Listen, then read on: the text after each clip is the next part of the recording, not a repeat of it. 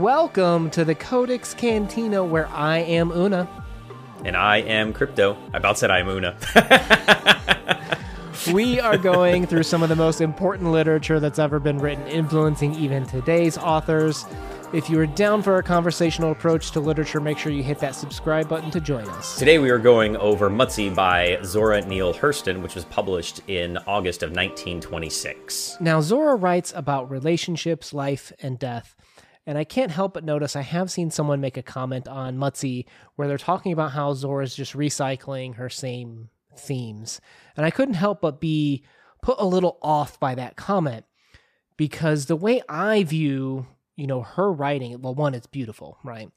But two, she's giving this voice to to people in real life, the, these people that she's representing in stories that aren't traditionally represented. Yeah, I can see that. I think that's a big misconception. And I almost kind of felt that way too. And we talked about that before in some other authors where I felt like, man, haven't we read this story before? But I think that she's giving a voice to those so that they can see themselves in literature when they've never been represented before. And that can mean a lot to somebody and bring out deeper meaning and allow people to have these conversations about some of the themes that she talks about, like relationships now, I will say this the title Muttsy is a little bit misleading because the story is not really Muttsy's story, right? This is really Pinky's story. And what's interesting is the way that Zora kind of hands off the narrative to Muttsy at the end. It's it's very meta the way that she's kind of representing her themes in these stories because one of the themes of these of this story is masculinity kind of overriding femininity. And I think when we get into the plot of the story, you kind of see that that there's this possession of Muttsy over Pinky, and giving the story that title really does say something immediately about what maybe the point of this story is, and we'll get into that. Right, identity and marriage, possession by men, maybe even a little bit of uh, fear and oppression. It's it's it's a very well done story, as are all of Zora's that we've explored here. Let's go through a quick plot recap to make sure we're all on the same page, and then we shall jump into our analysis. So, for plot, Pinky Jones has just arrived off the boat, and Ma welcomes her in to stay. Now, Ma drops Pinky off with her husband, and her husband starts telling how he's going to show her the ropes and that she's so pretty, she'll make more money than Ma ever did. And as soon as Ma comes back, you know, he kind of shrinks back into the corner. you can see this happening too, right? Right. Yeah. And soon patrons arrive, and Ma wants to strut Pinky out in front of all of them. But that's when Muttsy arrives, right? Dressed to the nines, looking all handsome, kind of promises the world, promises he'll give her a job, and they end up kind of sleeping together. And Pinky starts to kind of then retract from from that initial stance where she says, you know, give me a job. And Muttsy's like, come here. And he kind of has these advances. And she kind of starts faking sick so that way she can kind of just go to bed each night, putting putting off the advances of the man. Yeah, I love how real this story is because you could kind of see all of this in your mind's eye of it happening. And I love the way that she has these voices come in like Ma, where she's like, You need to get Muttsy. He's a big time gambler and worth, you know, all that cash, you know. Meanwhile, my husband, he hates work like the devil hates holy water. Like like you can see I love that saying. You see people like that in your life. But, you know, they're they're pushing Pinky towards this, and this isn't what Pinky wants. And eventually Pinky goes to bed kind of drunk and sick one night. And you know, Muttsy wants to go up there, and Ma's like, no, no, she's passed out. You can't go up there. He gives her a little bit of cash. All of a sudden, Ma's like, go right ahead. So he goes up there, starts to kind of question what he should do while she's asleep, slips an engagement ring on her, and kind of shouts, She's mine! Coming into that possession play, right? So the next day, Pinky wakes up and she's like, What's this engagement ring doing here? And, you know, she's like, you know, Muttsy, no, no, no, I need to work. Where's my job? You know, I can't be yours. I don't want to be yours. And that's when he promises to give up gambling and change who he is to be with her. Fast forward a month, he's with her. He's given up gambling. One of his bros comes along, is like, hey, let's gamble again. And he starts to gamble. And we kind of end with that quote What man can't keep one little wife and two little bones? Oof. That's kind of harsh. It is. Man, it makes me mad, right? I think you're supposed to end a little bit mad. I mean, you're not supposed to like Muttsy, I don't think. I mean, that, I think No. that that is Zora's point. No, I don't think you're supposed to like. I think you're supposed to feel for Pinky, but it's interesting, like we talked about earlier, how the story is named after him, and he takes over that narrative. The man taking possession of even her story, right? And that's kind of what she would write about, and the way she'd write it is very beautiful too, right? Like the opening quote, we have the "She might leave and go to Halamafak." But this slow drag would bring her back. Like it's very rhythmic and poetic. Like Zora Neale Hurston started with poetry, right? Yeah, it almost feels like this could be a song. Mm-hmm. Mm-hmm. Well, and it's even kind of musical, the the setting and everything. And I think this plays a good homage at the time, right? You've got Pinky escaping up north. Kind of reminds me of the Great Migration, maybe kind of like a little call out to the, the, the Harlem Renaissance of people coming here. And there's all these arts and, and powerful black movement of arts coming out from the area. Definitely feels a little autobiographical because of what we have learned about her after getting into her writing and realizing it's so good and rich and then trying to figure out what is she trying to convey here and wow she really writes some pretty uh, intense almost autobiographical information into her short stories well yeah uh, yeah it feels like i know what you're saying because it feels too aggressive to say autobiographical right because yeah not it, not quite but it, it's the feelings it's the concerns that she sees in real life she's honest it's honest writing but maybe not necessarily biographical because in 1920 she meets Herbert Sheen. Okay. She becomes a published author, 1921, starts writing. This story comes out in 1926. Now, if she could see into the future, in 1927 they get married, the marriage doesn't last that long.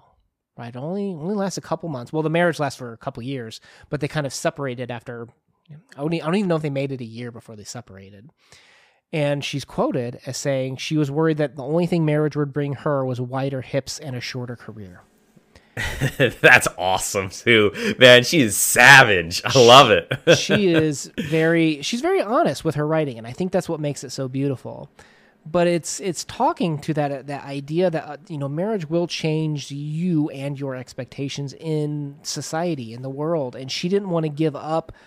You know, kind of like what you were talking about earlier. She was able to give a voice to so many people that didn't have a voice in literature that I think we can kind of see some similarities with Pinky, right? Muttsy comes along and is just like, hey, you know, be my wife. You don't need to work. And what does Pinky say? No, I want a job. Where's my job? And I think that that's kind of Zora saying, I need my job. I don't need this marriage. Because she wanted to be a writer. I mean, she wanted to have her own literary career and not be tied to this marriage and have that define her. Very much like Pinky. She doesn't want to be defined by Muttsy and his marriage and his ring. She wants to define herself. She wants to be her own person. And arguably, it's a little complex too because it's not just like person A meets person B, like you'll see in you know cheap Hollywood reproducible films, right? When people come to a relationship, they come with baggage, right? And we see some of that in this story where she's like, "No, no, no, I don't want to be tied up in this gambling situation." You know, there's there's things that come with gambling, right? There's there's potential problems and conflicts. And she's like, You need to change who you are as a person in order for me to give you a shot. And we even see a little bit of that when it comes to relationships that it's not just person A and person B. There's a surrounding and a social circle and a job and personal socioeconomic baggage that comes with people as you meet them. Yeah, and there's this beautiful quote from the story that basically says that she wants to be prideful in herself and her job and make her own person. And from the story, quote, if that job would have only come on, she felt shut in, imprisoned, walled in with three women who talked of nothing but men and numbers and drink, and men who talked of nothing but the numbers and drink and women. So you have to think, why did she put them in these certain orders? Right. For when it's talking about women, and why did she put them in certain orders when she's talking about the men? It's very deliberate. And and Zora, I, I believe it's her. If she she has the you know obviously the book uh, men and mules, and I believe she's quoted as saying that the black women are the mules of society, right? What white what white people don't want to do, they put on the black men. What the black men don't want to do, they put on the black women. So so they kind of get the bottom of the heap of stuff that that people don't want to do. And you have notice, to carry all the burden of everything. Yeah. So she uses the symbology of the mules a lot, but you'll notice here the three women wanted men, numbers, and drink. So to me, the numbers are cash, you know, security, and the drink is the play, right? So their priority is the men. first, who bring in the cash and the money, followed by the play is the least important to them.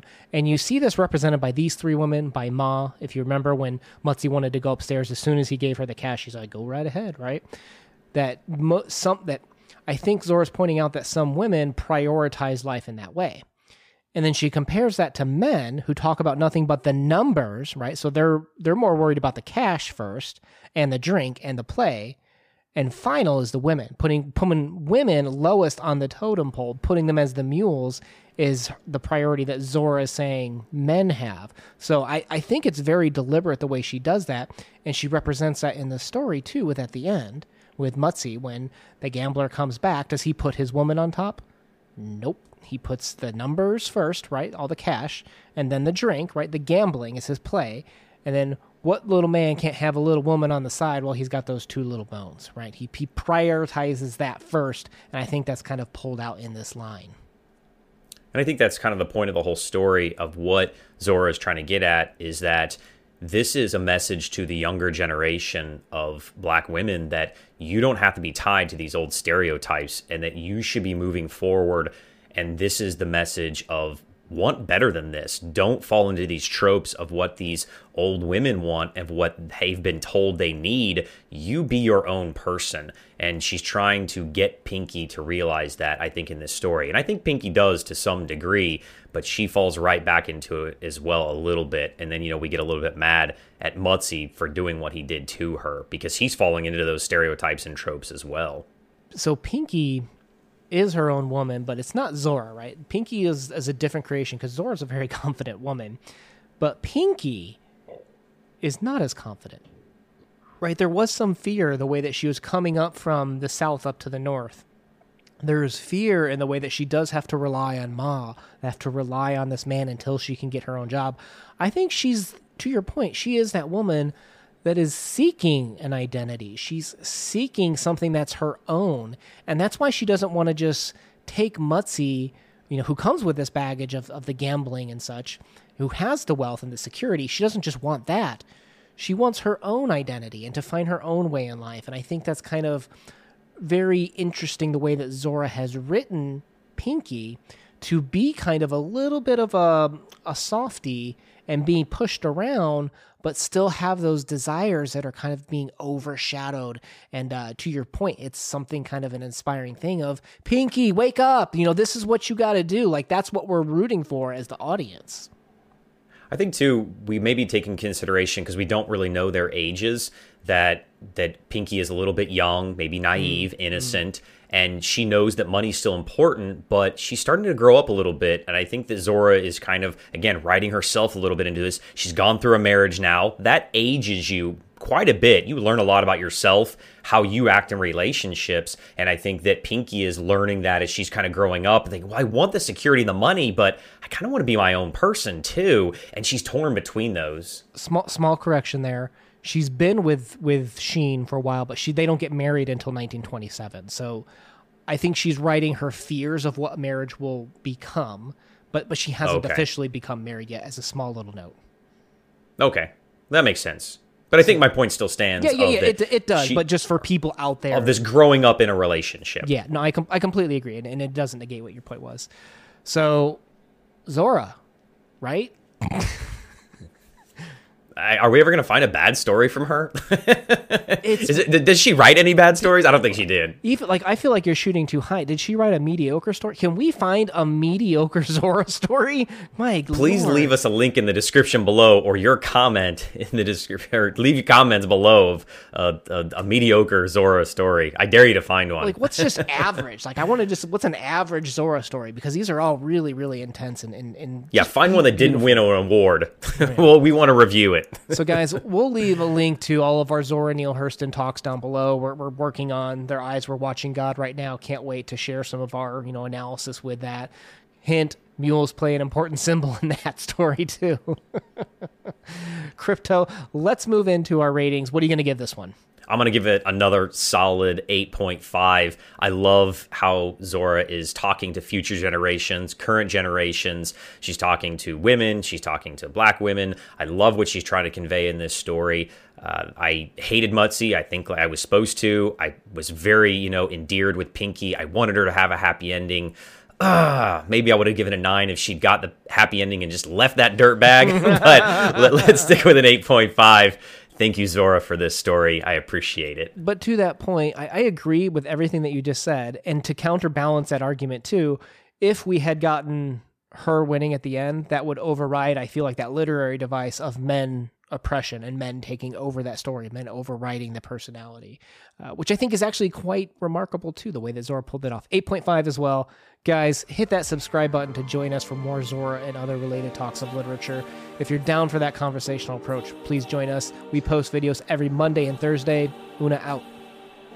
Peace. And today we are going to be going over Muttsy by Nora Zeal Hurston. Zeal. You called her Nora. Nora, Nora Zeal. Zeal. Uh, I'm sure I've had a student named Zora. Zora, Zora, Zora. Okay, here we go. I got this. Today we're going to be going over Muttsy by Nora Zeal Hurston, which is published in August of You called her 1926. Nora again. Did I do Nora? Damn it!